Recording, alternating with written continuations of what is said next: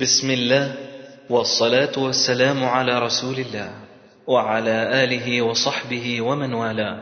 أما بعد فيسر إخوانكم في تسجيلات السلف الصالح للإنتاج الإعلامي والتوزيع بالإسكندرية. أن يقدموا لكم هذه المادة. إن الحمد لله نحمده ونستعينه ونستغفره ونعوذ بالله من شرور أنفسنا ومن سيئات أعمالنا. من يهده الله فلا مضل له ومن يضلل فلا هادي له. وأشهد أن لا إله إلا الله وحده لا شريك له وأشهد أن محمدا عبده ورسوله صلى الله عليه وسلم.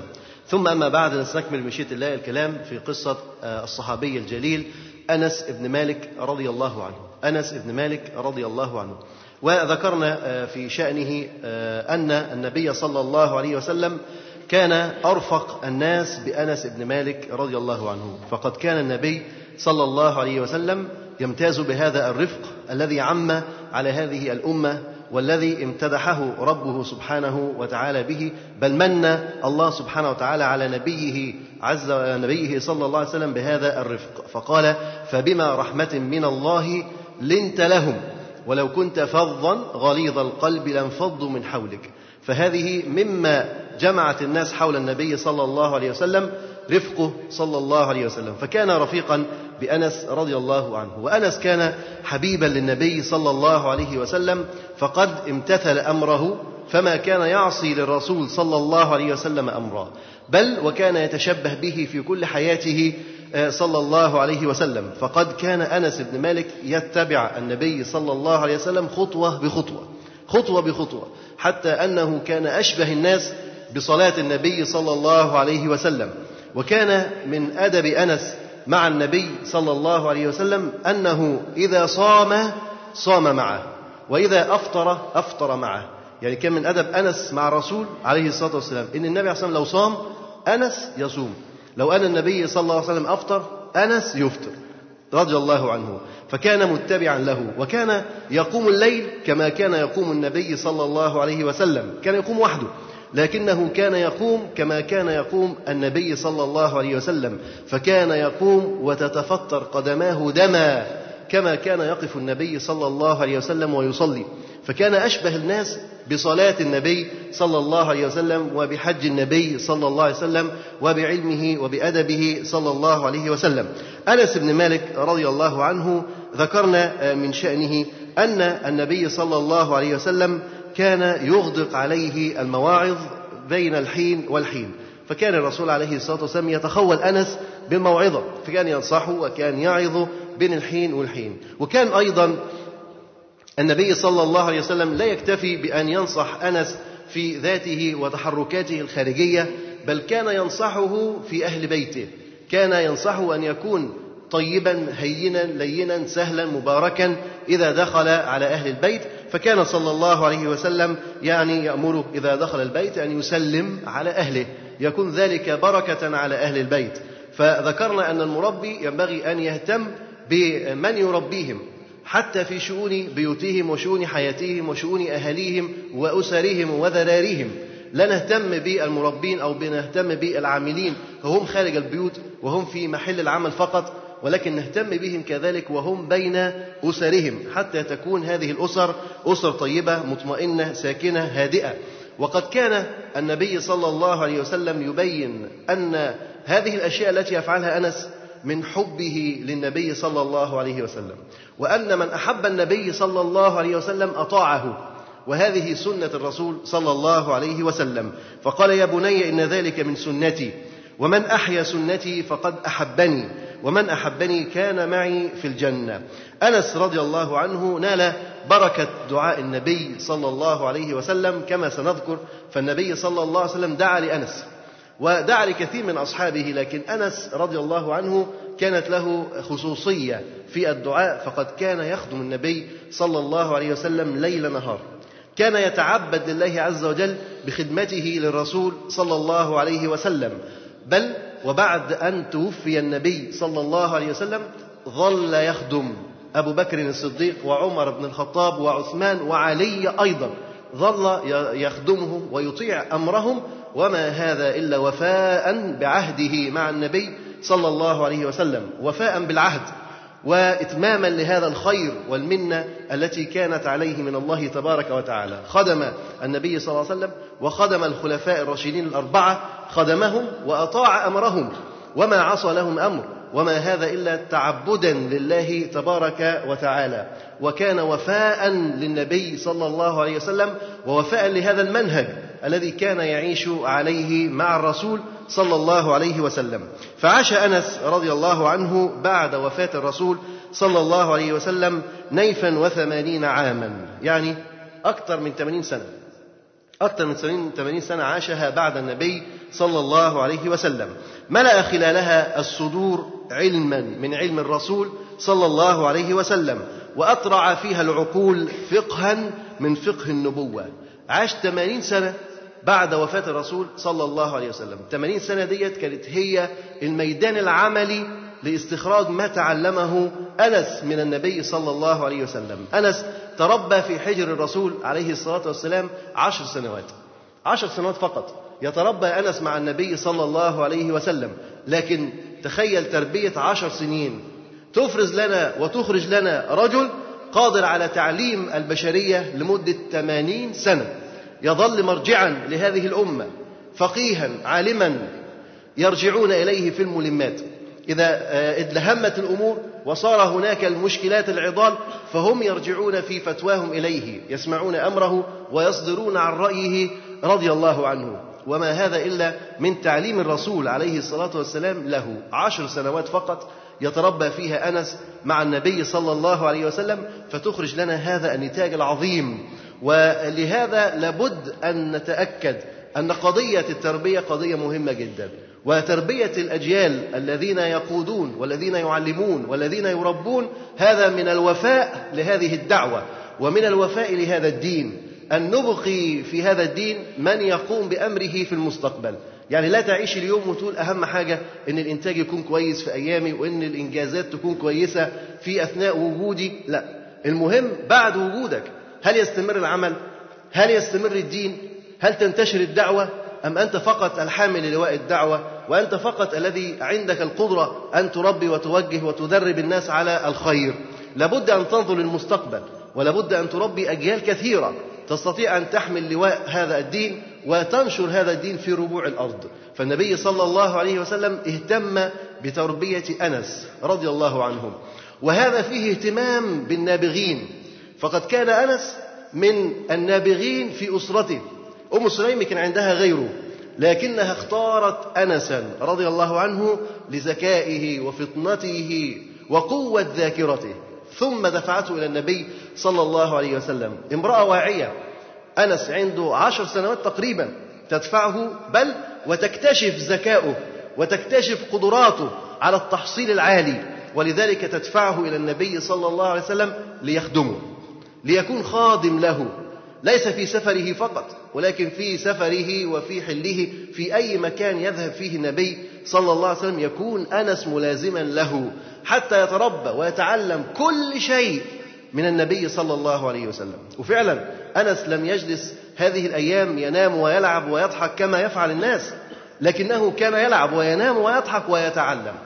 ويتعلم ويتعلم كل شيء من النبي صلى الله عليه وسلم. فكان أنس من النابغين والنبي صلى الله عليه وسلم اهتم به. وفي الاهتمام بالنابغين اختصار للأمة اختصار الطريق على الأمة اختصار الطريق على الأمة. لأنك ممكن تجلس تربي وتعلم عشرات الأفراد لكن ليس واحد منهم قادر على أن يحمل هذه الرسالة وأن يبلغ هذه المهمة بقوة وبكفاءة. لكنك لو رأيت واحدا أو اثنين من النابغين ثم أعطيتهم هذا الاعتناء وهذا الاهتمام فيكون منهم الإفرازات الطيبة الجيدة وهذه الثمرة الطيبة كما أنا كما كان أنس رضي الله عنه. فالنبي صلى الله عليه وسلم لم يكن له عشرات الخدم لكنه كان خادما أو خادمين. ومع هذا كان اهتمام الرسول عليه الصلاة والسلام بأنس كان اهتماما بالغا. فقد كان يوجه له الموعظة. ويوجه له التوجيه الإيماني والتربوي وينصحه ويعلمه ويذكره فكان يبنيه صلى الله عليه وسلم خطوة خطوة. وكان أنس يستوعب هذا المعنى جيدا فقد أدرك أنه بين يدي النبي صلى الله عليه وسلم وأن الحياة قد لا تطول بهما. ولهذا تعلم من الرسول صلى الله عليه وسلم قدر ما استطاع أن يتعلم. وذكرنا أنه حافظ فقط من أحاديث الرسول عليه الصلاة والسلام كم؟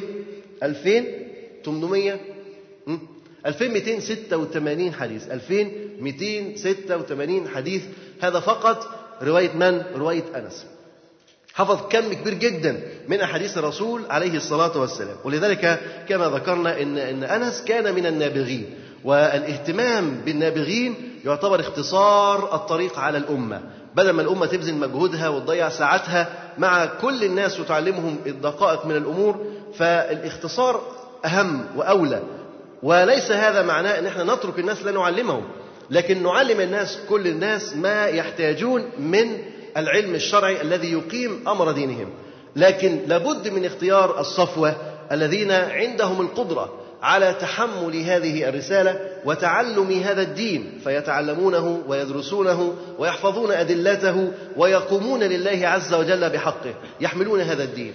يعني يكونون علماء يكونون ربانيين يحملون هذا الدين وينقلونه إلى الأقطار. فعاش أنس رضي الله عنه مع النبي صلى الله عليه وسلم. وكانت هذه هي أثر الصحبة. صحبة عشر سنوات فقط تربي لنا رجلا يبذل ويضحي ويعلم ويربي ويوجه لا أقول جيلا واحدا ثمانين سنة. ثمانين سنة تمر أجيال وهو يعلم ويربي رضي الله عنه بنتاج النبي صلى الله عليه وسلم.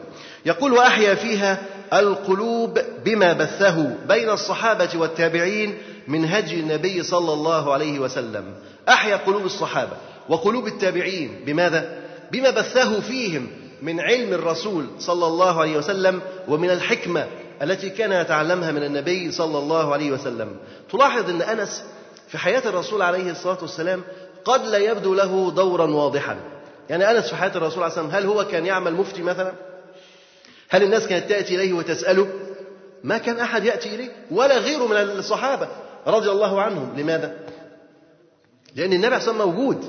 يعني النبي عليه الصلاة موجود وبعدين تروح تسأل واحد من الصحابة. ده حتى الصحابي لن يجيب عليك سيقول لك اذهب إلى النبي صلى الله عليه وسلم. ففي وجود القائد كانت هذه النماذج الفريدة كأنها مختبئة كأنها غير واضحة.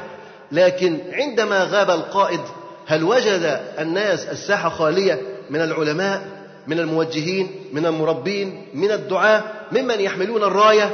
لا لم يجدوها هكذا. بل بمجرد وفاة الرسول صلى الله عليه وسلم كان للأمة خليفة. ما دفن الرسول صلى الله عليه وسلم حتى أصبح للأمة خليفة وأصبح للدولة نظاما وأصبح كل واحد في الدولة وفي الأمة يعرف دوره ويعرف مسؤوليته وتستمر عجلة الحياة. نعم فقدوا الرسول صلى الله عليه وسلم لكن هذه هي سنة الله عز وجل. وما محمد إلا رسول قد خلت من قبله الرسل. أفإن مات أو قتل انقلبتم على أعقابكم فالرسالة لابد أن تستمر والرسائل الناجحة هي التي تستمر بعد موت قائدها بعد موت موجهها وحاملها. فالنبي صلى الله عليه وسلم كان يوحى إليه من السماء ونقل إلينا هذا الوحي. ومات النبي صلى الله عليه وسلم وترك بيننا هذا الوحي كتاب الله وسنة النبي صلى الله عليه وسلم لنعمل بهما. ولتستمر الحياة على منهج على منهج النبي صلى الله عليه وسلم الذي رسمه وخطه لهذه الأمة. وأمرنا أن نتبعه وأن نقتفي أثره وقال تركت فيكم ما لن تضلوا بعده أبدا كتاب الله وسنتي. وقال تركت فيكم شيئين لن تضلوا بعدي أبدا كتاب الله وسنتي. إذا فالنبي صلى الله عليه وسلم ترك لنا النور والنبراس الذي نستضيء به في هذه الظلمات وفي هذا الطريق. كتاب الله وسنة النبي صلى الله عليه وسلم. أنس رضي الله عنه حمل هذه الراية. ومنذ وفاة الرسول صلى الله عليه وسلم وكان عمره عشرين عاما أخذ يعلم أصحاب الرسول عليه الصلاة والسلام وينقل لهم هذا العلم الذي فقدوه لأن أنس كان يعيش ليل نهار مع النبي صلى الله عليه وسلم. يعني يعرف كيف كان ينام الرسول صلى الله عليه وسلم وكيف كان يستيقظ وكيف كان يقول وكيف كان يصنع. في كل حركاته وسكناته كان أنس يحفظ ويفهم ويستوعب عن النبي صلى الله عليه وسلم. ولذلك نقل الأمة هذا التراث العظيم. فأصبح نبراسا وعلما للصحابة بل وللتابعين أيضا من بعد أصحاب الرسول صلى الله عليه وسلم. يقول وأحيا فيها القلوب بما بثه بين الصحابة والتابعين من هدي النبي صلى الله عليه وسلم.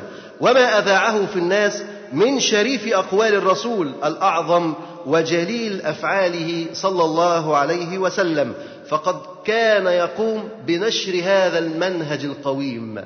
أنس رضي الله عنه حمل على عاتقه نشر هذه الرسالة ونشر هذا المنهج الذي دعا إليه النبي صلى الله عليه وسلم. وهذا من الوفاء أن تدعو إلى هذا المنهج الذي عاش عليه النبي صلى الله عليه وسلم ومات عليه النبي صلى الله عليه وسلم أن تدعو إلى التمسك بالكتاب والسنة بفهم سلف الأمة فهذا هو المنهج الذي عاش عليه الرسول صلى الله عليه وسلم ومات أيضا عليه الرسول صلى الله عليه وسلم فهذه كما ذكرنا من صور الوفاء. وفاء من يتربى بمربيه أن يلتزم منهجه ويسير حذو خطواته خاصة إذا كان هذا المربي صاحب سنة. يعني إذا كان هذا المربي صاحب سنة فيلزمك أن تكون وفيا له وأن تنشر منهجه. فما بالك وأن هذا المربي هو مؤسس هذه السنة وهو الذي أبدأ لنا هذه السنة. يعني لا نقول أنه هو رجل سني عادي لا بل هو الذي بدأ السنة. هو الذي كان يقول خذوا عني مناسككم. هو الذي كان يقول صلوا كما رأيتموني أصلي. فهو كان يفعل ويأمرنا أن نفعل بعده. فما بالنا لا نكون أوفياء مع الرسول صلى الله عليه وسلم فالوفاء أن نلزم منهجه وأن نسير حذو خطواته صلى الله عليه وسلم وكما قال الصديق إلزم غرزه إلزم غرزه عليك بخطواته صلى الله عليه وسلم لن تضلوا بعدي أبدا. وقد غدا أنس على طول هذا العمر المديد مرجعا للمسلمين مرجعا للمسلمين. يفزعون إليه كلما أشكل عليهم أمر ويعولون عليه كلما استغلق على أفهامهم حكم. يعني أنس رضي الله عنه عاش طول هذه المدة الطويلة 80 عام مرجعا للمسلمين مرجعا للمسلمين إماما فقيها علما الناس ترجع إليه. مرجع سني ليس مرجع شيعي ولا مرجع منحرف. ولا مرجع يخالف هدي الرسول صلى الله عليه وسلم بل كان مرجعا لهذه الأمة. إذا ألم بهم مهمة أو صع أو مشكلة أو مصيبة أو أزمة فإنهم كانوا يسارعون بالذهاب واللحاق به يستفتونه ويسألونه ويصدرون عن رأيه.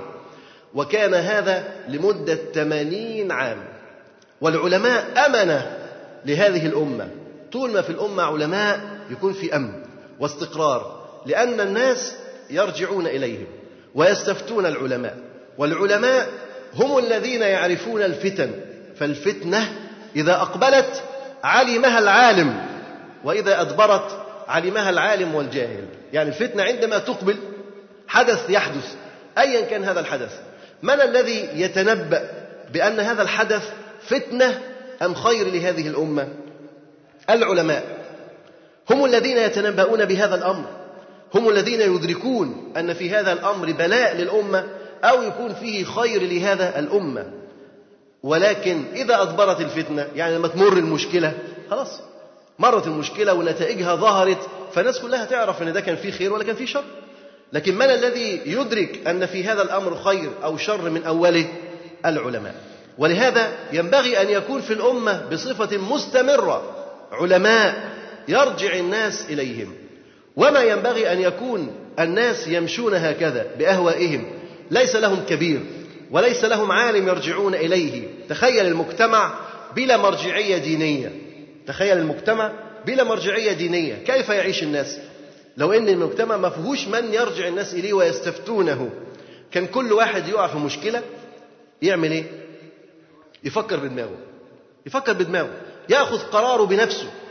بعيدا عن الكتاب وبعيدا عن السنة كم مليون موجود في المجتمع؟ اذا كم رأي موجود في المجتمع؟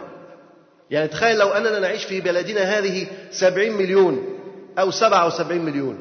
لو أن لكل رجل منا رأي يبقى في كم رأي في في المسألة الواحدة؟ سبعة وسبعين مليون. لكننا لو اجتمعنا على أمر واحد ورأي واحد وإمام واحد لا شك إن هذا فيه توحيد لهذه الأمة. توحيد لهذه الأمة. فكان أنس رضي الله عنه مرجعا لهذه الأمة وهذا يدل على حاجة الأمة إلى المرجعيات العلمية وليس فقط إلى الأسطوانات العلمية. يعني أنت عندك أسطوانة علمية وعندك شريط علمي هل ترجع إلى شريط الأسطوانة فقط أم لابد من وجود المعلم؟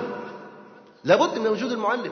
أنت إذا عن لك سؤال وأردت أن تستفسر ماذا تفعل؟ هل توقف الشريط وتسأله مثلا؟ فيش فيش حوار. كيف سيكون هذا؟ توقف الاسطوانه وتعمل الحوار؟ مفيش. اذا تعدم أنت هذه الروح. إن يكون لك مرجعية هذا معدوم. أو ضعيف أو مفقود. فنقول نعم الاستفادة من الأسطوانات مطلوب الاستفادة من الشرائط مطلوب الاستفادة من الكتب مطلوب. لكن هل نستفيد منها فقط بدون المرجعية العلمية؟ بدون وجود العلماء؟ بدون وجود الناس الربانيين الذين يفتوننا ونصدر عن فتواهم وعن كلامهم لا لا يصلح هذا. لا يصلح هذا. قطعا سيحدث انحراف. الناس كثيرة بتسمع وناس كثيرة بتتفرج على الاسطوانات ومع ذلك تنحرف عن الفكر السليم. لماذا؟ ليس هناك حوار بينها وبين المربي. إذا وقف أمامها وقفت أمامها مسألة فإنها لا تستطيع أن تفصل فيها. ولذلك تنحرف في رأيها وتنحرف في أفكارها. فنقول إن الأسطوانات مهمة والشرايط مهمة لكن عندما نعجز تماما عن لقاء العلماء يبقى نتعلم. لكن هل هذا هو كمال العلم؟ يبقى أنت كده فعلا بقيت عالم؟ لا. ليس هذا. ولكن لابد أن تكون لك المرجعية الشرعية الذي التي ترجع إليها. فالأمة تحتاج إلى الفقيه تحتاج إلى العالم. الذي يعرف الفتنة قبل مجيئها. وكما ذكرنا أن النبي صلى الله عليه وسلم ربى أنس.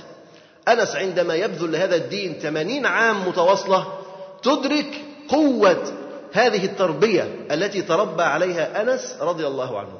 يعني تخيل نفسك مثلا أنت هتقوم بواجب الدعوة إلى الله عز وجل. حافظ كم كتاب ودرس كم كتاب وهيخلصوا منك في قد إيه؟ تخيل إنك أنت مثلا درست لك أربع كتب خمس كتب طب هياخدوا منك قد إيه؟ سنة اثنين ثلاثة خلاص. الوقود اللي عندك خلص هتقف. هذا 80 عام ولم يقف حتى مات. 80 سنة. بذل وعطاء مستمر. مستمر. لم يتوقف حتى مات رضي الله عنه. اذا كيف كان العلم الذي عنده؟ إثبات العلم ده مسألة مهمة جدا. حفظ الأدلة الشرعية حفظ المسائل الشرعية حفظ العلوم وحفظ النصوص حفظ أحاديث الرسول صلى الله عليه وسلم حفظ الفهم السليم والمنهج القويم. حفظ. ولذلك 80 سنة يبذل. أنت النهاردة لو أنت حافظ كتاب أو دارس كتاب مجرد ما قعدت تدرس الكتاب سنة مثلا أو اتنين خلص الكتاب. وبعدين؟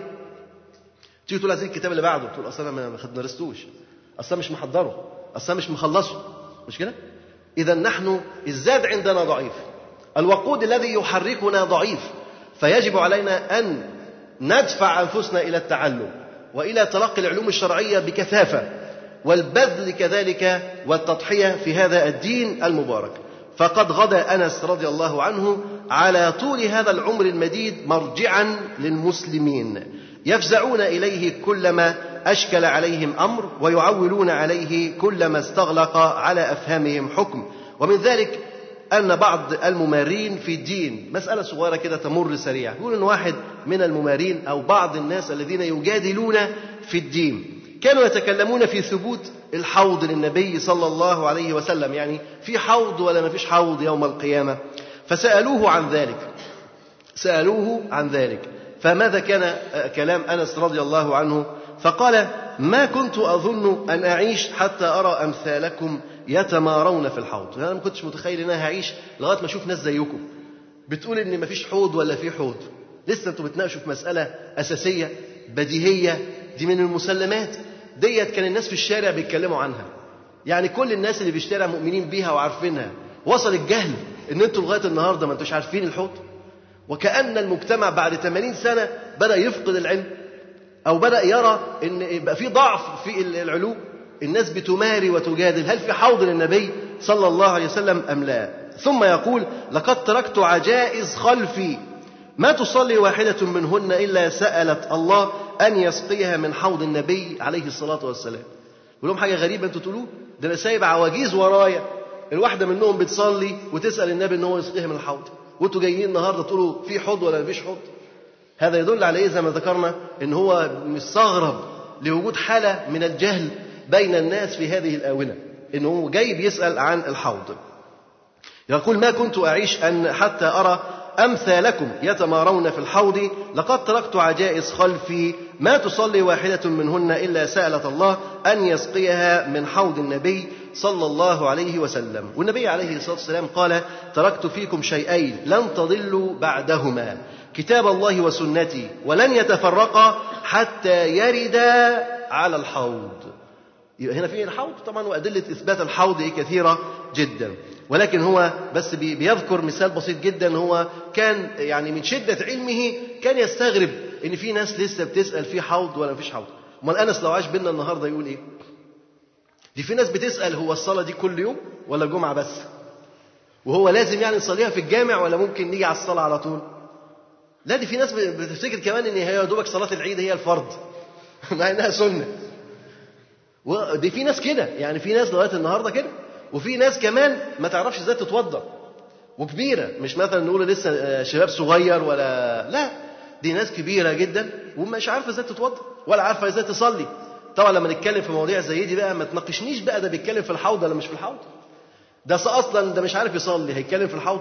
ده انت لما تيجي تكلمه في الآخرة الله أعلم بقى هيبقى عارف إن في آخرة ولا مش عارف. دي مشكلة تانية. اذا الجهل بيعم وينتشر.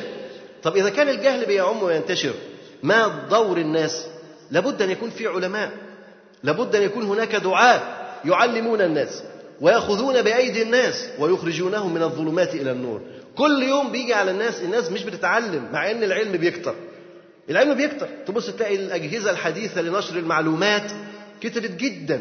يعني هل مثلا في عهد الرسول عليه الصلاة والسلام كان في مكبرات صوت؟ يعني كان في مكبر مايك زي ده؟ يعني مثلا قاعدين نتكلم في المايك اللي قاعد في الآخر سامع وإحنا صوتنا مش طالع أصلا صوتنا مش طالع والميكروفون مسمع للآخر.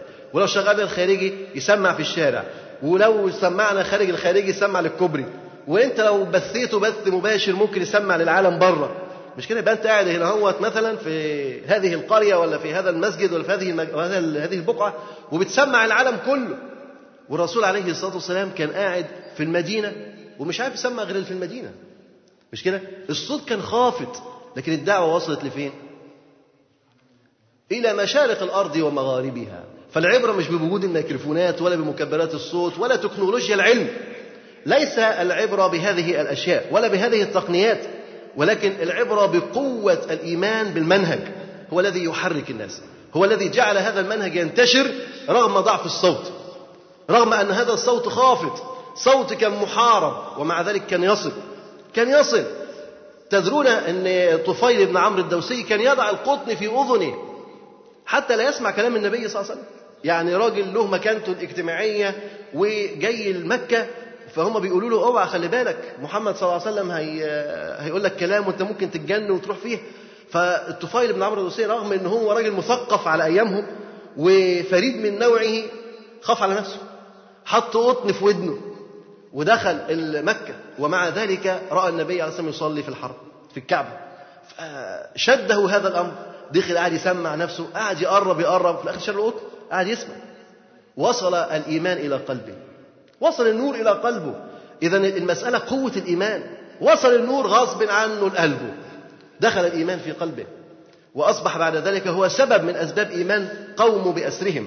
فهذا النور وهذا الإيمان لا يعتمد فقط على هذه التقنيات وهذه المسائل المتقدمة ولكن بقوة إيمان الناس الذين يحملون هذا المنهج والذين يتحركون بهذا الدين.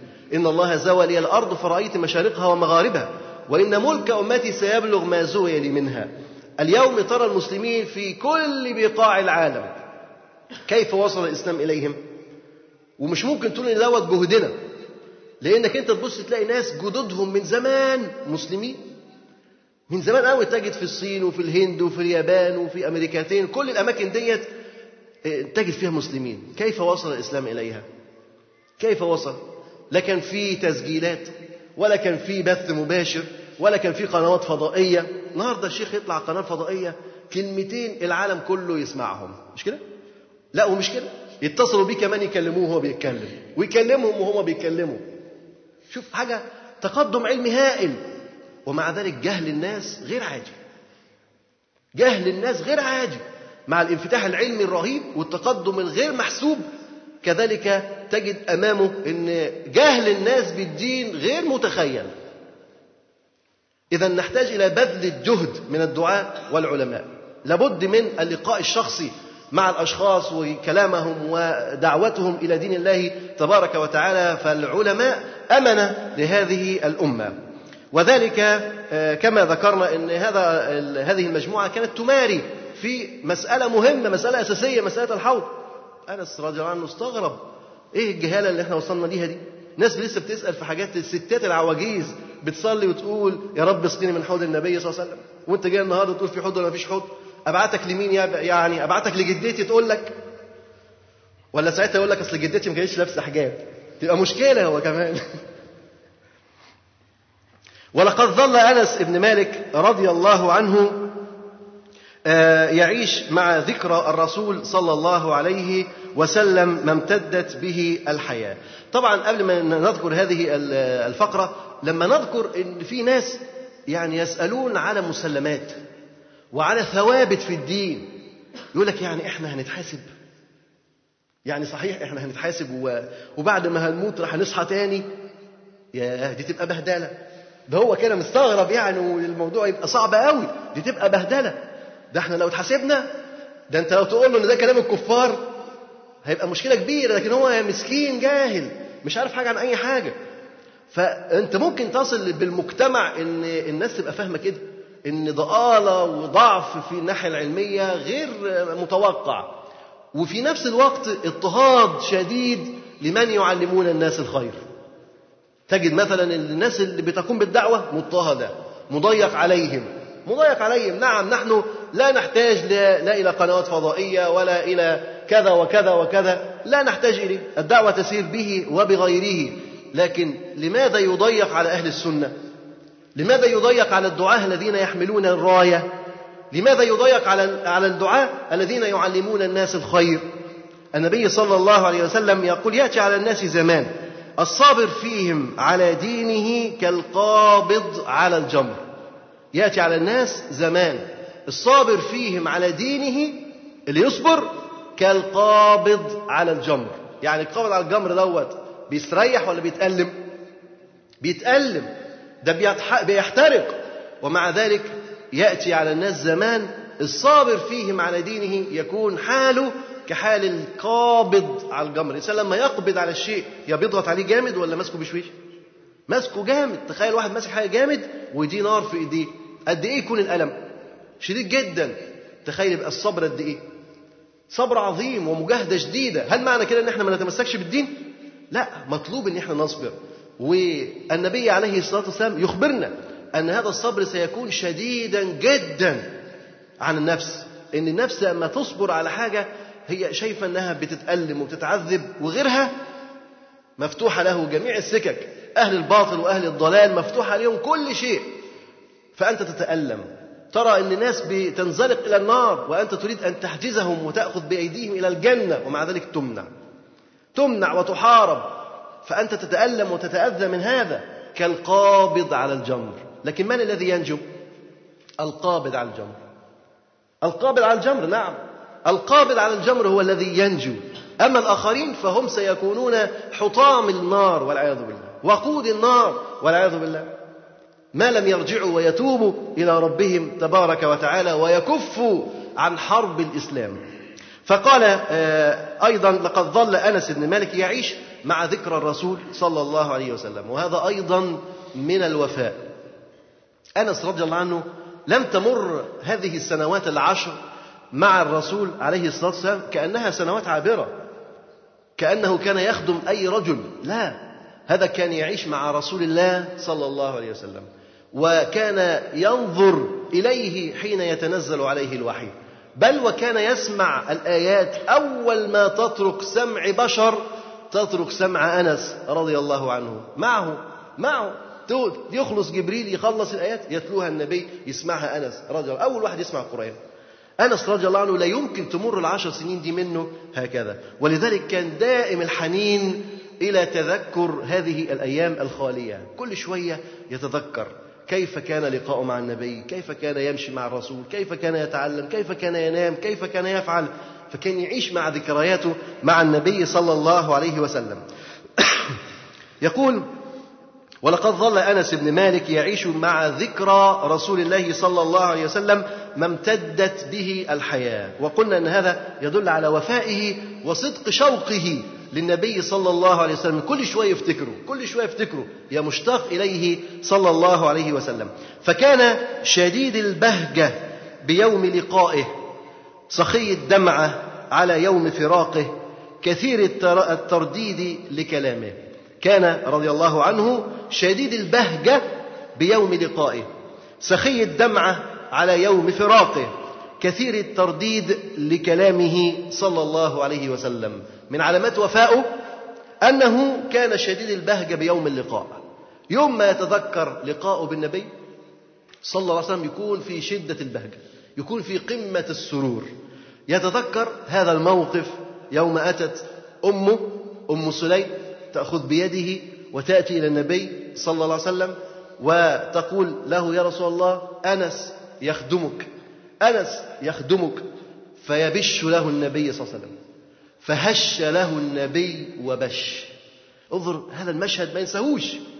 فهش النبي صلى الله عليه وسلم للفتى الصغير وبش.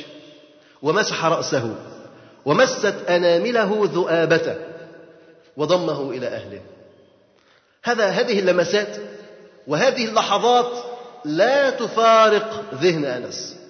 لحظات صغيرة. ما خدتش دقايق لكن لا تمر من ذهن أنس. يتذكر وأمه بتقول للنبي صلى الله عليه وسلم أنس يخدمك. يتذكر وجه النبي صلى الله عليه وسلم وهو يبتسم ويهش له ويبش يحسن لقاءه ويتبسم في وجهه ويمسح على رأسه. ثم يأتي النبي صلى الله عليه وسلم وتمس أنامله ذؤابته يعني شعر اللي كان نازل تمس ذؤابته ويدفعه إلى أهله يلحقه بأهله. لحظة إيه؟ البداية. اللحظة اللي بدأ فيها حياته الحقيقية. حياته مع الرسول صلى الله عليه وسلم. هل ممكن إن هو ينساها؟ مش ممكن. كان أول ما يتذكر هذا الموقف يبقى مسرور جدا جدا جدا. وينتشي ويدخله السرور ويتذكر هذه الأيام الجميلة.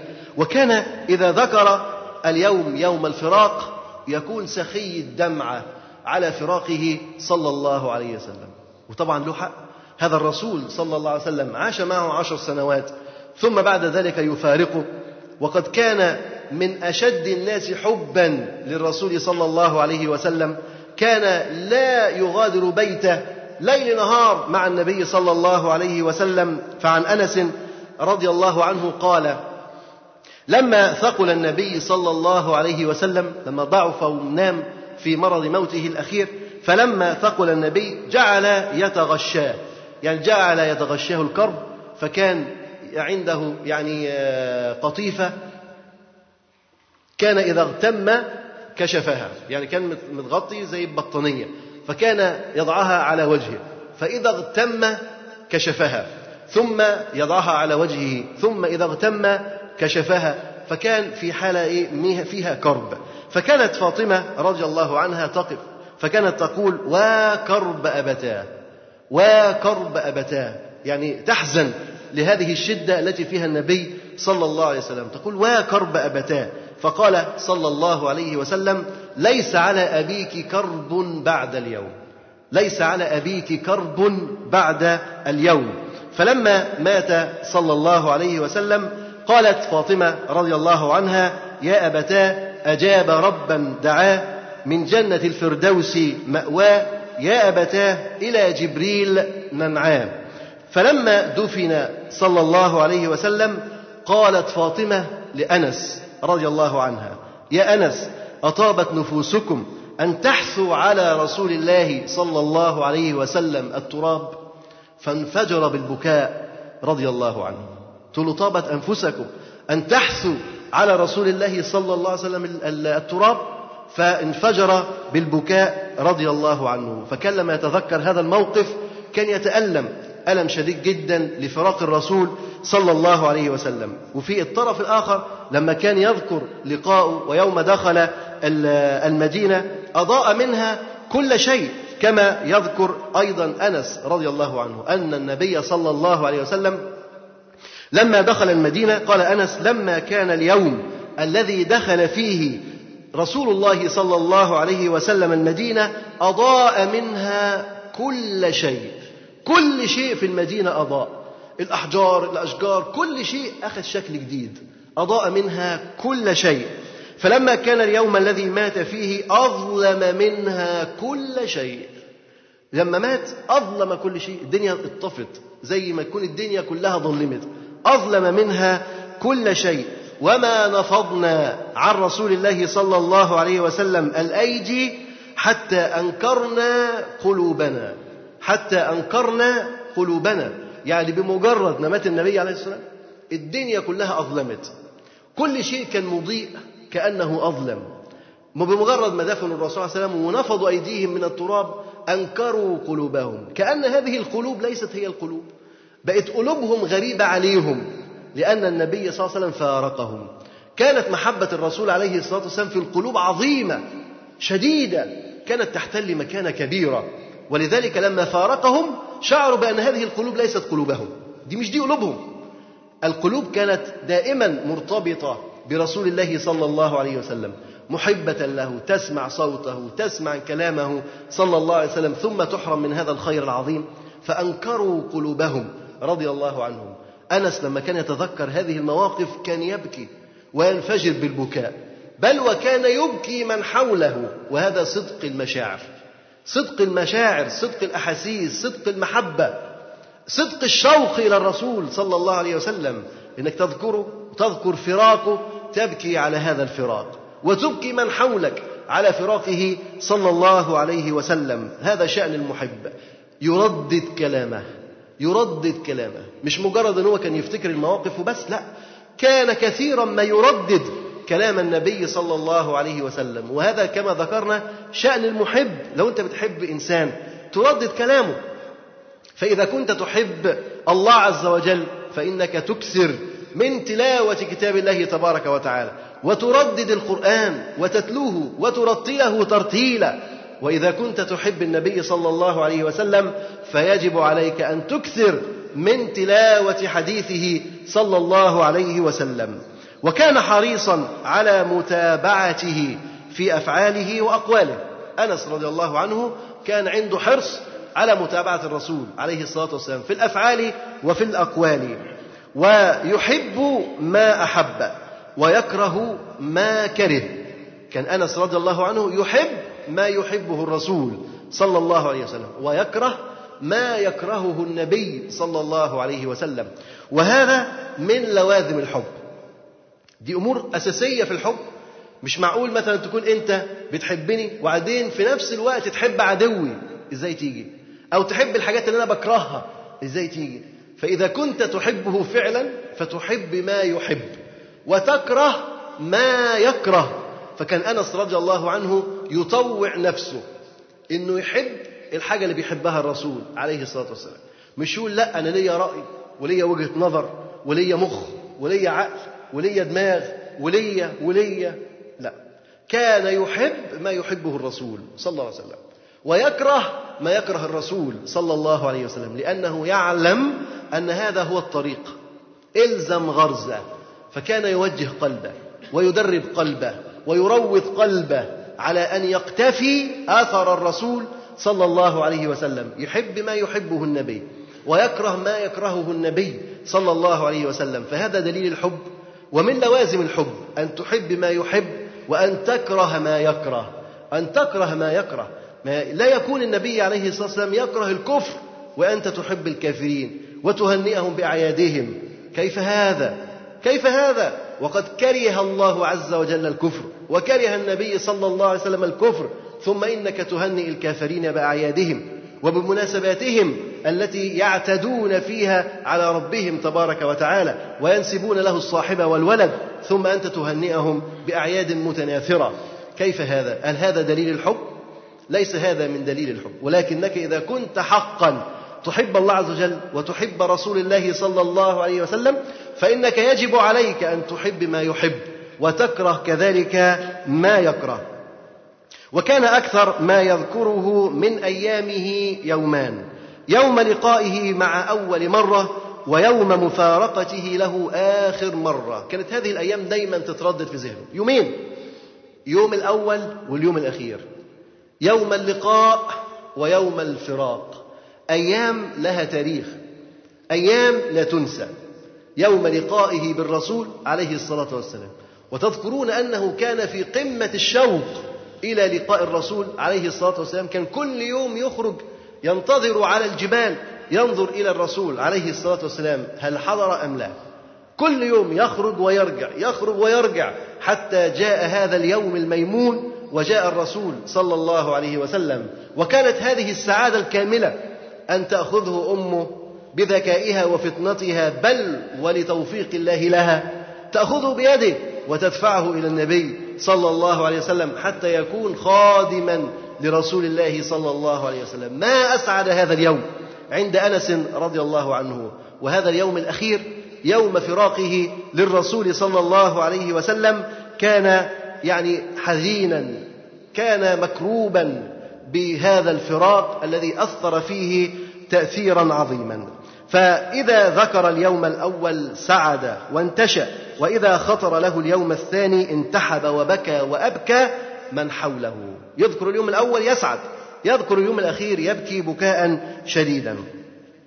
أيضا ليس هذا كان شأن أنس وحده بل معظم أصحاب الرسول بل كلهم كان إذا ذكر النبي صلى الله عليه وسلم عندهم يبكون. بلال رضي الله عنه بعد فراق الرسول عليه الصلاة والسلام ما استطاع أن يؤذن. ما استطاع أن يؤذن. حتى خلافة أبو بكر الصديق كلها ما أذنش بلال ولا أذن. ثم لما جاء عمر رضي الله عنه فعمر استدعاه وطلب منه أن يؤذن. بلال كان يريد أن يعفى من هذا الأذان لكن عمر رضي الله عنه أصر عليه أن هو يأذن فأذن بلال رضي الله عنه. فما أن بلغ أشهد أن لا إله إلا الله وأشهد أن محمدا رسول الله فما استطاع أن ينطق. أخذ يبكي يبكي وأبكى كل من حوله كأن النبي صلى الله عليه وسلم مات الآن.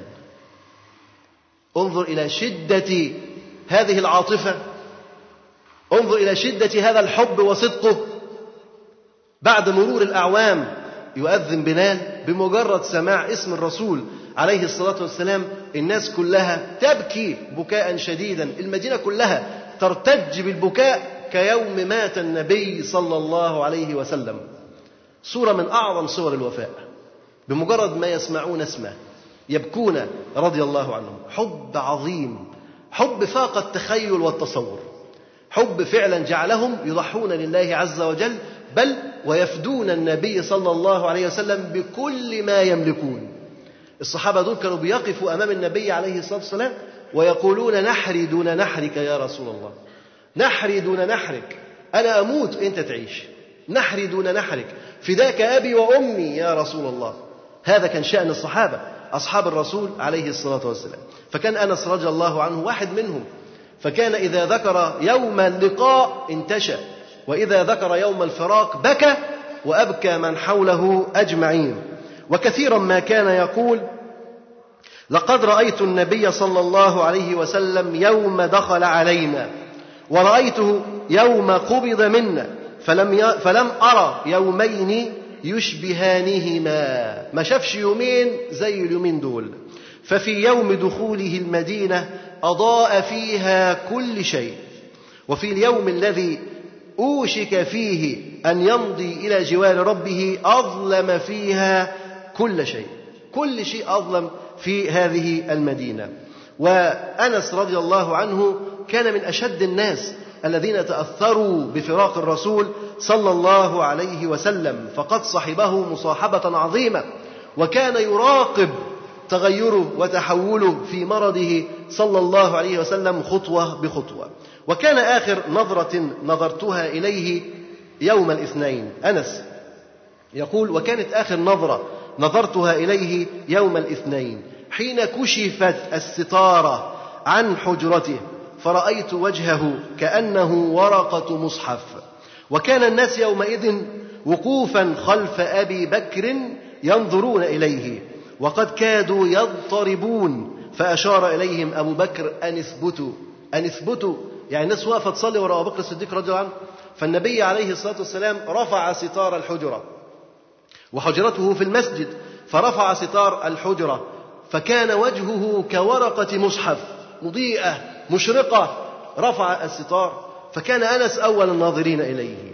وكان الصحابة بعده ينظرون كادوا يفتنون كادوا يضطربون زادت الحركة حتى أن الصديق أشار إليهم أن اثبتوا أن اثبتوا.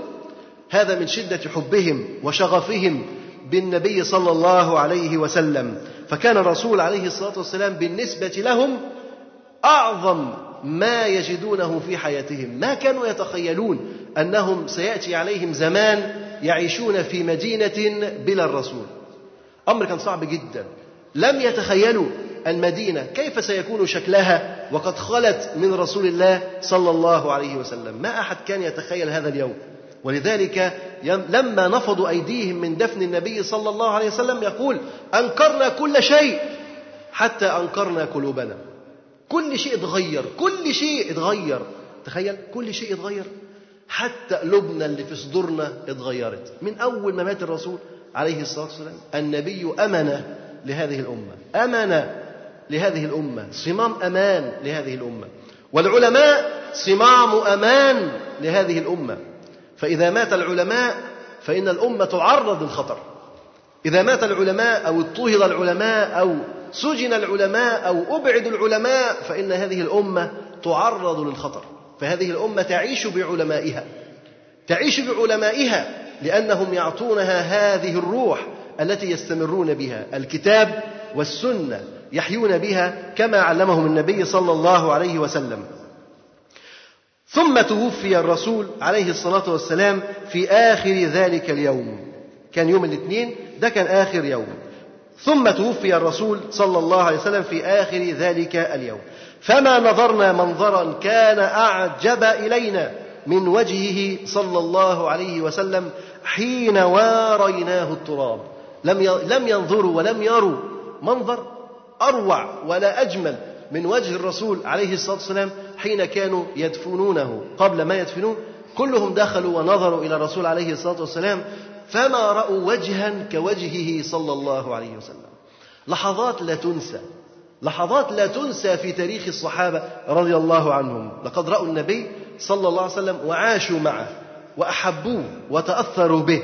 ثم فرقوا بعد هذا التأثر وهذا الحب وهذا اللقاء وهذا العطاء والشعور بهذه النعمة العظيمة أن كان النبي صلى الله عليه وسلم سببا لإخراجهم من الظلمات إلى النور سببا في نجاتهم من النار. ثم يجدون النبي صلى الله عليه وسلم يوارونه التراب ما أشد حزنهم وما أشد أسفهم لكنهم ما يفعلون.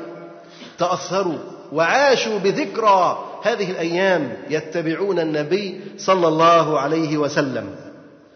وذكرنا أن أنس رضي الله عنه من وفائه للرسول صلى الله عليه وسلم صحب بعده أبا بكر الصديق وعمر وعثمان وعلي يخدمه ويطيع أمرهم طاعة لله عز وجل وطاعة للرسول صلى الله عليه وسلم ووفاء لهذا المنهج الذي عاش به مع النبي صلى الله عليه وسلم. ولقد دعا الرسول صلى الله عليه وسلم لأنس بن مالك. أنس بن مالك ممن ظفروا بدعاء الرسول صلى الله عليه وسلم. كثيرا كثيرا ما كان يدعو له النبي صلى الله عليه وسلم. من أول يوم التقى فيه حتى أواخر الأيام والنبي عليه الصلاة والسلام يتحفه بكثير من الدعوات. ولقد دعا رسول الله صلى الله عليه وسلم لأنس بن مالك أكثر من مرة. وكان من دعائه له اللهم ارزقه مالا وولدا وبارك له. اللهم ارزقه مالا وولدا وبارك له. فعن أنس رضي الله عنه قال دعا لي الرسول صلى الله عليه وسلم فقال اللهم أكثر ماله وولده وأطل حياته. اللهم أكثر ماله وولده وأطل حياته. فالله أكثر مالي. يا ربنا عز وجل كتر إيه؟ كتر أمواله. فالله أكثر مالي. حتى إن كرما لي. كرما اللي هو إيه؟ النخل. اللي هو النخيل. فإن كرما لي. لتحمل في السنة مرتين. النخلة. النخلة بتدي بتطرح كم مرة في السنة؟ أو الشجرة بتدي تطرح كم مرة في السنة؟ مرة. شجر أنس كان يطرح كم مرة؟ مرتين. مرتين. يطرح مرتين. والنخل والشجر يطرح مرة واحدة لكن من بركة دعاء الرسول صلى الله عليه وسلم أن كان هذه الأشجار تطرح مرتين عند أنس رضي الله عنه. وولد لصلب مئة وستة. هو مباشرة كده هو يعني هو الأب الأول. مئة وستة غير الأحفاد. غير الأحفاد يعني ابن ابنه ابن ابنه ابن ابنه. يعني بنته أمينة تذكر أنها إلى زمن الحجاج دفنت من ذريته 120 120 دول اتدفنوا إيه؟ من ذريته كده. اهوت اللي هو ابن ابنه ابن ابن ابنه والحاجات ديت. 120 لغاية بس إيه؟ زمن الحجاج لما جه البصرة. 120 لكن هو من صلبه مباشرة طلع كام؟ 106 حاجة ما شاء الله.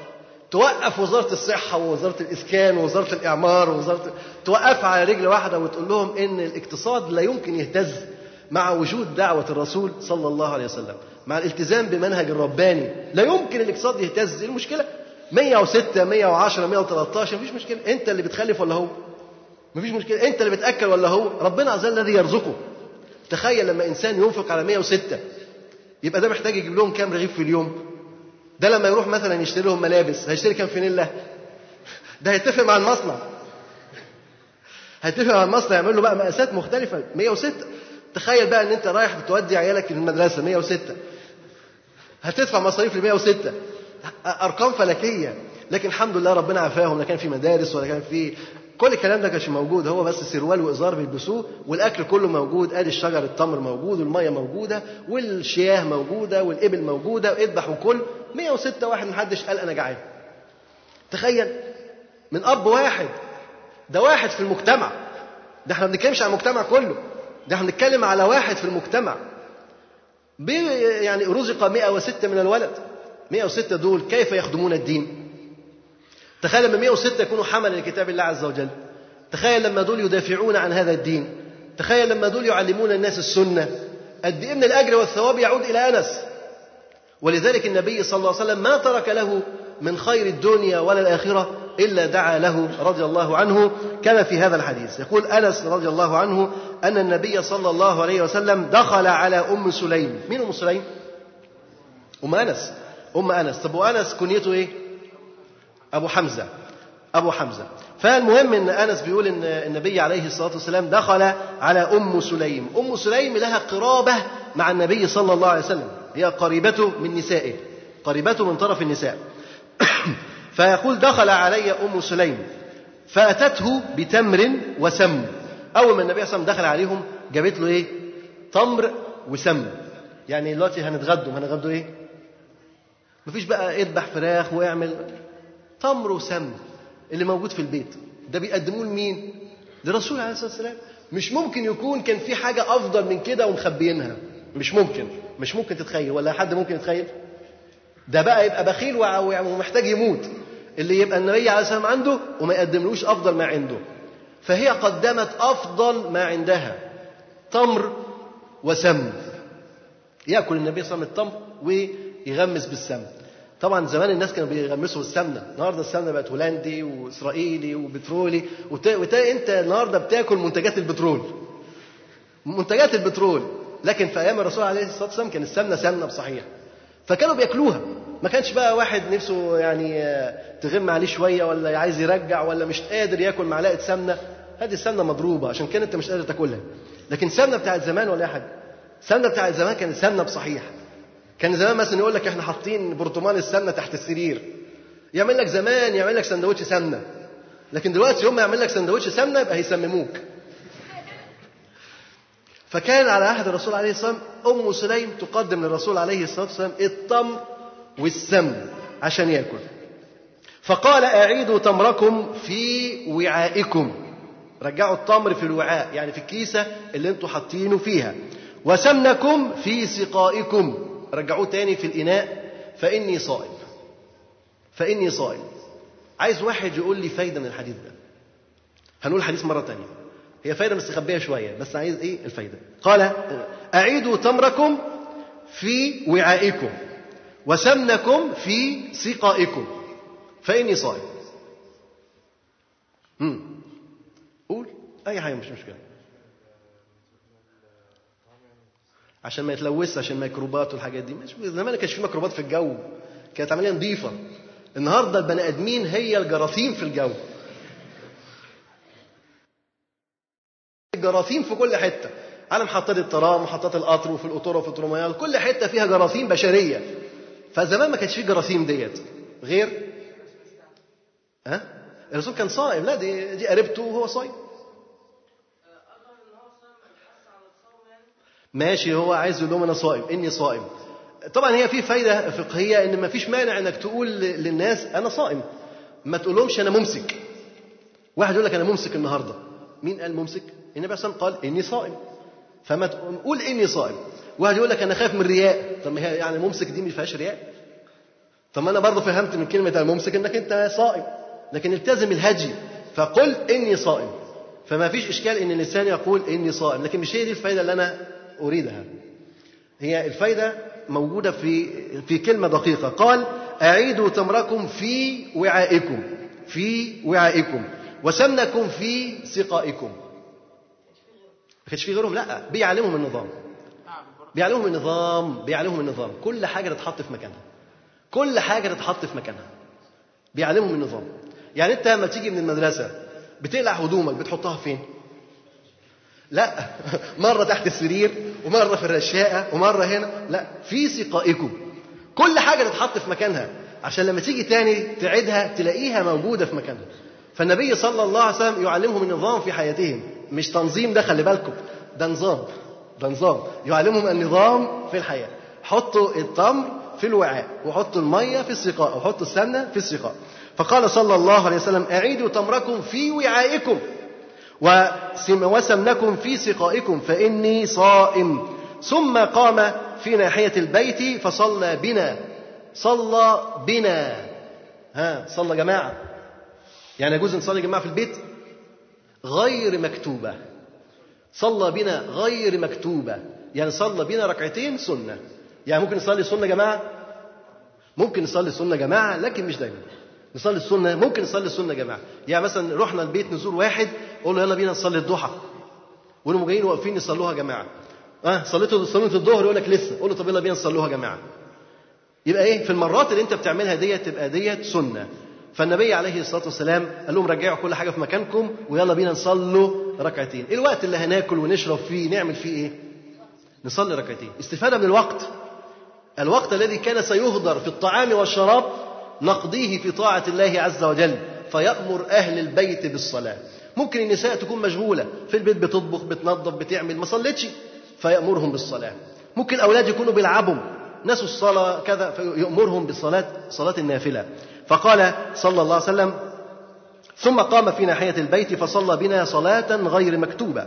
فدعا لأم سليم. النبي صلى الله عليه وسلم دعا لإيه؟ لأم سليم وأهل بيتها. خلاص هي عايزة إيه أكثر من كده؟ أظن كويس جدا. دعا لها ودعا لأهل بيتها. لكن أم سليم كما ذكرنا امرأة واعية. ولك أن تتخيل هذا من أول لقاء مع أم سليم. إن هي أول ما شافت الرسول عليه الصلاة والسلام جابت أنس وقالت له خد أنس عايزاه يبقى خادم لك. وكان هذا ذكاء وفطنة منها. فهذه المرأة دائما لا تفوت الفرص. تخيل إن النبي أصلا في بيتك ودعا لك أنت هتسكت ولا تبقى طماع وتقول له ادعي لي وللجيران واللي فوقينا واللي تحتينا لازم تشمل وتأخذ من النبي عليه الصلاة والسلام قدر ما تستطيع. خويصة. إن لي خويصة يعني ليا طلب خاص. ليا طلب خاص. بعد ما دعا لها ودعا لمين؟ لأهلها. خلاص الموضوع كده انتهى. دعا لها ودعا لأهلها. قالت له لا ليا خويصة. في حاجة مهمة أكتر. حاجة تهمني أكتر من إنك تدعي لي أنا. إيه دي يا ترى؟ قالت خادمك أنس. خادمك أنس. طب ما أنس كل يوم التاني بي... النبي صلى بيدعي له. كل شوية النبي صلى بيدعي له. برضه أنس. خادمك أنس. فقالت هو النبي صلى قال وما هي؟ قالت خادمك أنس. فما ترك خير آخرة ولا دنيا إلا دعا له به. انظر أولا هذا يدل على بر هذه الأم بولدها. مش مجرد إن هو دعا لها صلى الله عليه وسلم يبقى كويس قوي أنا كده دخلت الجنة بقية العيلة تروح النار مش مشكلة. لا هي رحيمة بعد ما دعا لها ودعا كمان لأهلها وابنها داخل ضمن أهلها لكنها تقول له إن لي خويصة. طب ما هي لها ابن تاني. اشمعنى ده؟ أنس كان أزكى. أنس كان عنده فطنة. أنس كانت تؤهله لأن يكون تلميذا على يد النبي صلى الله عليه وسلم. ولذلك كانت ترعاه بالاهتمام والعناية. تقول له إن لي خويصة. لي طلب خاص شوية. إيه ده؟ ما هو؟ فالنبي صلى الله عليه وسلم يسألها إيه هو؟ تقول له أنس. خادمك أنس. خادمك أنس. فالنبي صلى الله عليه وسلم يدعو لأنس. ولما يدعو لأنس ما يترك خير دنيا ولا آخرة إلا ويدعو لأنس. تخيل إن النبي صلى الله عليه وسلم بيدعو لك. ولما بيدعي لك مفيش خير في الآخرة إلا ودعا لك بيه. ولا خير في الدنيا إلا ودعا لك بيه. إذا من أنت؟ من أنت وماذا تريد بعد ذلك؟ إذا كان الرسول عليه الصلاة والسلام هو الذي يدعو لك وفي بيتك ويدعو لك بخير الآخرة وخير الدنيا. فما ترك فما ترك شيئا من أمر الآخرة أو من خير الآخرة إلا ودعا به. ولا شيئا من خير الدنيا إلا ودعا به. صلى الله عليه وسلم. وولدا وبارك له فيه. ارزقه مالا وولدا. ممكن إنسان يبقى عنده مال كتير جدا لكن المال يطغيه. يقول إن هو زي قارون إنما أوتيت هذا المال كابر عن كابر إنما أوتيته على علم عندي كان ممكن يطغى. إن الإنسان ليطغى أن رآه استغنى. فالإنسان ممكن يطغى بالمال ممكن يطغى بكثرة الأولاد ممكن يطغى بالسلطان ممكن يطغى بالجاه ممكن يطغى بالحاجات دي كلها. لكن الإنسان برضه ممكن يطغى بالعلم. ويظن إن مفيش حد أعلم منه. لكن النبي صلى الله عليه وسلم يدعو له دعاء واضحا. يدعو له بكثرة المال والولد والبركة فيه. البركة يعني الخير الكثير. البركة الخير الكثير. يعني الأولاد دول ما يجيش منهم شر. المال ده مع كثرته ما تجيش منه فتنة. تخيل إن أنت عندك مال لا يطغيك. يبقى ده أفضل حاجة. إن المال ما لا يطغيك ما تبقاش كبرش على الناس. لا تظلم لا تظلم لا تكن بطارا لكن تكون طائعا خاشعا لله عز وجل وإن كثر مالك. فكان يقول صلى الله عليه وسلم اللهم ارزقه مالا وولدا وبارك له فيه. قال فإني لمن أكثر الأنصار مالا. أنس بيحكي عن نفسه. بيقول ان أنا من أكثر الأنصار مال. وضرب مثل إن الشجر بتاعه بينتج كم مرة؟ مرتين. يعني إذا كان المحصول مثلا مثلا بيجيب له ألف دينار في السنة لا ده في السنة بيجيب له ألفين. في السنة يبقى هو أغنى فعلا الأنصار مالا. وحدثتني أمينة ابنتي أنه دفن من صلب إلى مقدم الحجاج تسعة وعشرون ومائة يعني مية تسعة وعشرين بني آدم دول اتدفنوا من صلب أنس مباشرة في عهد الحجاج يعني لغاية عهد الحجاج. أنس رضي الله عنه نعم حقا بدعوة الرسول صلى الله عليه وسلم وقد استجاب الله سبحانه وتعالى دعاء نبيه صلى الله عليه وسلم. فكان أنس أكثر الأنصار مالا وأوفرهم ذرية حتى إنه رأى من أولاده وحفدته ما يزيد على المئة. وقد بارك الله له في عمره حتى عاش قرنا كاملا وفوقه ثلاث سنوات. يعني عاش كم سنة؟ مية وثلاثة 103 103 وبقى ما فيش بقى الأمراض شيخوخة ولا خرف ولا الكلام ده كله لا لا ما فيش. التخريف والشيخوخة دي على أيامنا إحنا. لكن هو عاش 103 في كامل قواه العقلية. 103 ولآخر لحظة كان يفتي الناس في دين الله تبارك وتعالى. والناس تفزع إليه وتهرع إليه وترجع إليه. هو عنده 103 سنة. ما خرف ما نسى ما ضاعت العلوم منه ولكن بركة بركة. النبي صلى الله عليه وسلم دعا له. علم فيه بركة. مال فيه بركة. ذرية فيها بركة. فيها خير كثير. توفي آه، رضي صلى الله آه، توفي رضي الله عنه وكان عمره 103 من الأعوام يعني سنة 93 هجرية. سنة 93 هجرية. وكانت له كرامات كان له كرامات. يعني أشياء طيبة وأشبه بمعجزات الأنبياء لكن مع المتقين تكون كرامات. ونحن نؤمن بوجود الكرامات إن في كرامات لكن هذه الكرامات لمن؟ للإيه؟ للأولياء. طب وهم مين الأولياء؟ المرسي والناس ديت البدوي وال... لا ليسوا هؤلاء بالاولياء لكن الله عز وجل قال ألا إن أولياء الله لا خوف عليهم ولا هم يحزنون. مين هم بقى الأولياء؟ الذين آمنوا وكانوا يتقون. فمن حقق الإيمان والتقوى فهو ولي من أولياء الله. وممكن تجري على يديه الكرامات أشياء أشبه بمعجزات. من ذلك عن ثابت البناني قال جاء قيم أرض أنس. رضي الله عنه. قيم أرض أنس يعني الراجل اللي هو إيه؟ قائم على رعايتها وادارتها جاء إلى أنس رضي الله عنه يقول عطشت أرضوك. عطشت أرضوك. يعني إيه عطشت أرضوك؟ وأرضوك دي جمع إيه؟ أرض يعني أرض تجمع بإيه؟ أراضين وأرضوك. ممكن أراضين الأراضين السبع. وممكن إيه؟ أرضوك جمعت أرضوك يعني أراضيك عطشت. مفيش مية حر ومفيش مية. عطشت أرضوك فتردى أنس. يعني لبس رداء فلبس رداء فتردى أنس. ثم خرج إلى البرية خرج في الصحراء. ثم صلى ودعا يعني دعا بنزول المطر. فثارت سحابة وغشيت أرضه ومطرت حتى ملأت سهريجه وذلك في الصيف. في الصيف دعا في الصيف السماء قامت اغمأت وجاءت سحابة ومطرت. الأرض غرقت حتى ملأت الصهريج اللي هو بيخزنوا فيه المية ملأته. يعني الصهريج هذا بعد ما الأرض تتملى مية وتشرب مية الزائد بينزل في المخزن.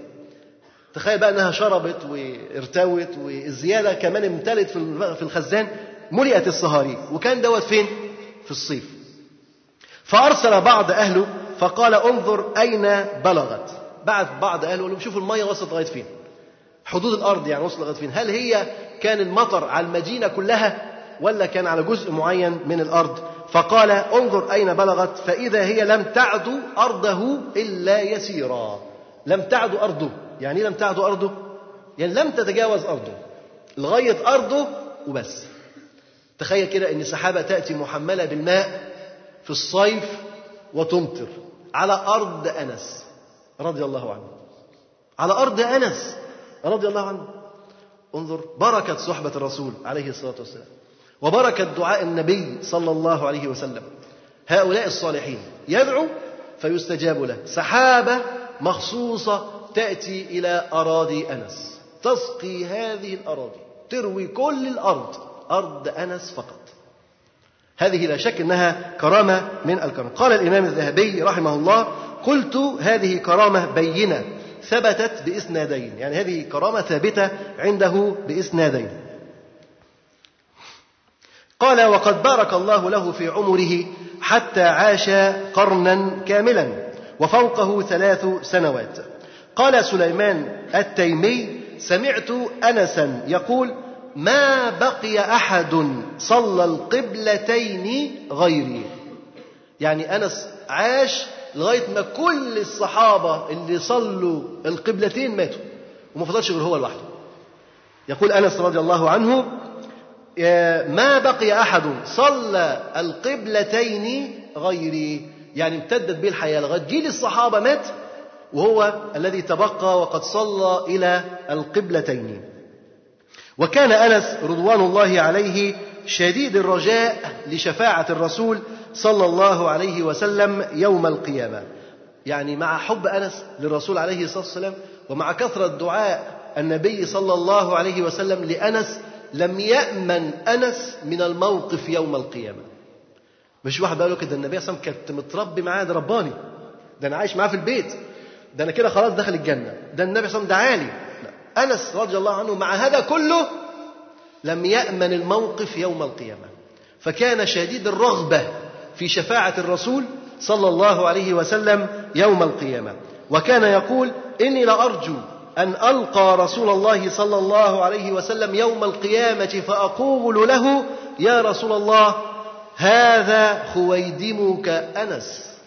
عايز يوم القيامة يقول إيه؟ يا رسول الله هذا خويدمك أنس. يعني ما تنسانيش في الزحمة دي. يا رسول الله هذا خويدمك أنس. بيفكر النبي خويدمك يعني خادمك إيه؟ خادمك الصغير مع إن أنس عنده 103 سنة. ما هو الراجل مات عنده 103 ميت 103 يقول له هذا خويدمك أنس. حاسس إن هو صغير. مش معنى إن العمر كبر بيه إن هو بقى يكبر ويبقى دماغ. ولا إن مثلا عشان العلم كتر بيه برضه يبقى علامة ومحدش يبقى قده. لا خويدمك أنس برضه أكبر أصغر أنا خويدمك أنس. أنا زي ما أنا خويدمك أنس. هذا هو الوفاء للرسول صلى الله عليه وسلم.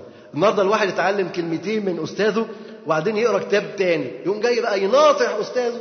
يقول لك أصل معلش هذه المسألة أخطأ فيها المعلم. وقد جانبه الصواب. ومش عارف إيه ومش عارف إيه. يقول لك ونحن نتأدب بأدب الحوار. خلاص النهارده بقيت بتحاور بقى المعلم وبقيت أستاذ. مفترض انت أيضا تتأدب حتى وان كنت أكثر في العلم يجب أن تتأدب. أو مهما أوتيت من العلم يجب أنك أنت يكون عندك وفاء لمن علمك ولمن أدبك ولمن أهلك.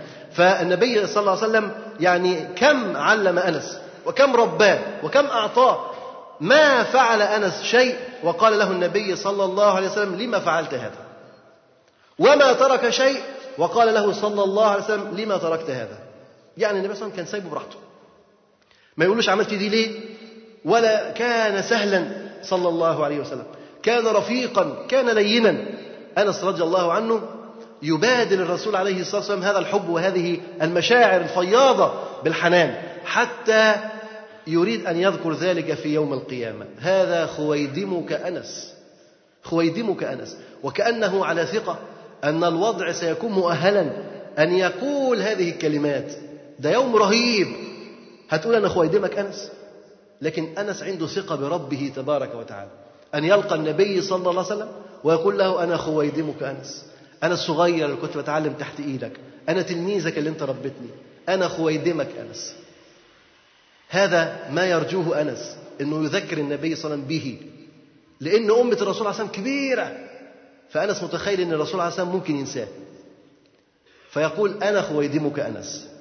هذا تبادل الحب وهذا فيه تعلق المتعلم بالمربي تعلق شديد جدا حتى بعد الوفاة. ولما مرض أنس رضي الله عنه مرض الموت قال لأهله لقنوني لا إله إلا الله محمد رسول الله. هو اللي بيقول لهم بيقول لهم لقنوني لا إله إلا الله محمد رسول الله. قعد يكررها يكررها رضي الله عنه حتى مات. ظل يكررها حتى مات. بعد ما ملأ الأرض كلها بحديث الرسول صلى الله عليه وسلم. مات؟ نعم مات. ولكن بعد ما أطرع هذه القلوب بالعلم والفقه ونقل إليها حديث الرسول صلى الله عليه وسلم وبلغ في كل مكان بلغ في كل مكان. نبي عليه الصلاة والسلام يقول بلغوا عني ولو آية. هو يبلغ 2268 حديث أو 2286 حديث. فقط حديث. غير الفقه والعلم. والرواية التي كان يرويها عن النبي صلى الله عليه وسلم كم نقل إلينا من أخلاقه وهديه صلى الله عليه وسلم. أنس خدم الإسلام ثمانين عام. ثمانين عام. فماذا قدمت أنت لهذا الدين؟ ماذا قدمت أنت لهذا الدين؟ لابد أن تقدم شيء. فماذا قدمت؟ ولو لم تقدم هل عندك النية أنك أنت تقدم؟ لابد. لابد أن نخدم في هذا الدين. لابد أن نتعلم ونعلم لابد أن نأخذ ونعطي لابد أن نبذل ونضحي وننتج لهذا الجيل وللأجيال التالية ونعمل على استمرار هذه الدعوة ما بقيت في هذه الدنيا حياة ليست أعمارنا فقط ولكن الأعمار تفنى. المهم أن يستمر المنهج أن يستمر الدين والنبي صلى الله عليه وسلم أخبرنا أنه لا تزال طائفة من أمتي على الحق منصورة ظاهرة. ظاهرة. إلى يوم القيامة لا يضرهم من خذلهم ولا من خالفهم. إلى يوم القيامة. إلى قيام الساعة. والنبي صلى الله عليه وسلم أخبرنا أن الله سبحانه وتعالى يغرس غرسا في هذا الجيل وفي هذا الدين. إن الله يغرس غرسا في هذا الدين. يستعملهم فيه بطاعته إلى يوم القيامة. ربنا عز وجل يغرس غرسا في هذا الدين. ينبت رجالا وينشئ أشخاصا في هذا الدين يستعملهم في هذا الدين وفي خدمة هذا الدين إلى قيام الساعة. فلماذا لا تكون أنت واحدا من هؤلاء الذين يغرسون لخدمة هذا الدين الذين يعملون ويبذلون لخدمة هذا الدين؟ فإن هذا الدين رسالة وأمانة وبك سيستمر وبغيرك سيستمر. وإن تتولوا يستبدل قوما غيركم ثم لا يكونوا أمثالكم. فإن هذا الدين الله عز وجل يرعاه. هو الذي ينصره وهو الذي يؤيده وهو الذي يفتح له القلوب ويفتح البلدان. ولكنك أنت الذي تحتاج إلى أن تكون في ركب العاملين لدين الله تبارك وتعالى الذين يفتح الله عز وجل بهم القلوب ويفتح بهم البلاد. أنت لماذا لا تكون مفتاحا للخير؟ لماذا لا تكون داعية إلى دين الله عز وجل؟ لماذا لا تكون معلما للكتاب والسنة؟ لماذا لا تكون مرشدا إلى طريق الله تبارك وتعالى؟ لماذا؟ لابد أن يكون لك دور وكل إنسان يمكن أن يكون له دور وتخيل هذا الهدهد وكيف كان له دور أساسي في نقل أمة من الكفر إلى الإسلام. عندما مر على ملكة سبأ ووجدها وقومها قال وجدتها وقومها يسجدون للشمس من دون الله. وجدهم على الكفر. وجدهم على الكفر يسجدون للشمس من دون الله. الفطر تأبى هذا المشهد. هدهد ومع ذلك فطرته السوية تأبى أن يسجد الناس للشمس. نقل الخبر إلى سليمان عليه السلام. فلما تيقن من الخبر أمر أن يأتوا إليه. وحمل عرش هذه المرأة بأسره إلى سليمان عليه السلام. وكان الإسلام والإيمان هدهد له دور له رسالة. لماذا أنت لا يكون لك دور كدور هذا الهدهد لماذا لا تكون أنت كهذا الرجل الذي جاء يسعى؟ وجاء من أقصى المدينة رجل يسعى. وجاء رجل من أقصى المدينة يسعى. لماذا لا تكون أنت هذا الساعي بدين الله تبارك وتعالى؟ لماذا لا تكون أنت العامل لدين الله عز وجل؟ ولئن يهدي الله بك رجلا واحدا خير لك من حمر النعم. لأن يهدي الله بك رجلا واحدا خير لك مما طلعت عليه شمس. الخير كثير الخير كثير. ومن سن سنة حسنة فله أجرها وأجر من عمل بها. والدل على الخير كفاعله. لماذا لا تنطق وتتحرك بدين الله تبارك وتعالى داعيا إلى الله عز وجل؟ ثم ظل أنس رضي الله عنه يردد لا إله إلا الله. محمد رسول الله حتى مات. وقد أوصى بعصية صغيرة. عصية صغيرة. العصية أصلا تصغير إيه؟ طب لما تكون صغيرة يعني عصية تصغير عصا يعني هي عصا صغيرة. ولما يقول لك إن العصا الصغيرة صغيرة تبقى قد إيه؟ صغيرة جدا. ممكن تكون قد السواك كده ولا حاجة. فأوصى بعصية صغيرة كانت لرسول الله صلى الله عليه وسلم. يعني النبي صلى الله عليه وسلم كان معاه عصاية صغيرة كده كان ساعات يمسكها في إيديه. مش بقى واحد يقول لك سنة بقى وامسك نبوت في ايديا؟ يمشي كده هو بنبوت. هي عصاية عصاية صغيرة كانت مع النبي صلى الله عليه وسلم. واداها لأنس. فأوصى أنس رضي الله عنه أن تدفن معه فوضعت بين جنبه وقميصه. وضعت بين جنبه وقميصه. يعني حطوها إيه؟ بين بين لحمه والقميص. لزقه لزقه في لحمه ودفنوها آه، معاه. هنيئا لأنس بن مالك الأنصاري على ما أسبغه الله عليه من خير. فقد عاش في كنف الرسول الأعظم صلى الله عليه وسلم عشر سنوات كاملات. وكان ثالث اثنين في رواية حديثه. هو كان ثالث اثنين في رواية الأحاديث يعني ممن تقدموا وبرعوا في رواية الأحاديث. أبو هريرة وعبد الله بن عمر رضي الله عنهما وأنس ابن مالك. أنس الثلاثة دول نجوم الحديث في سنة الرسول صلى الله عليه وسلم وعائشة رضي الله عنها.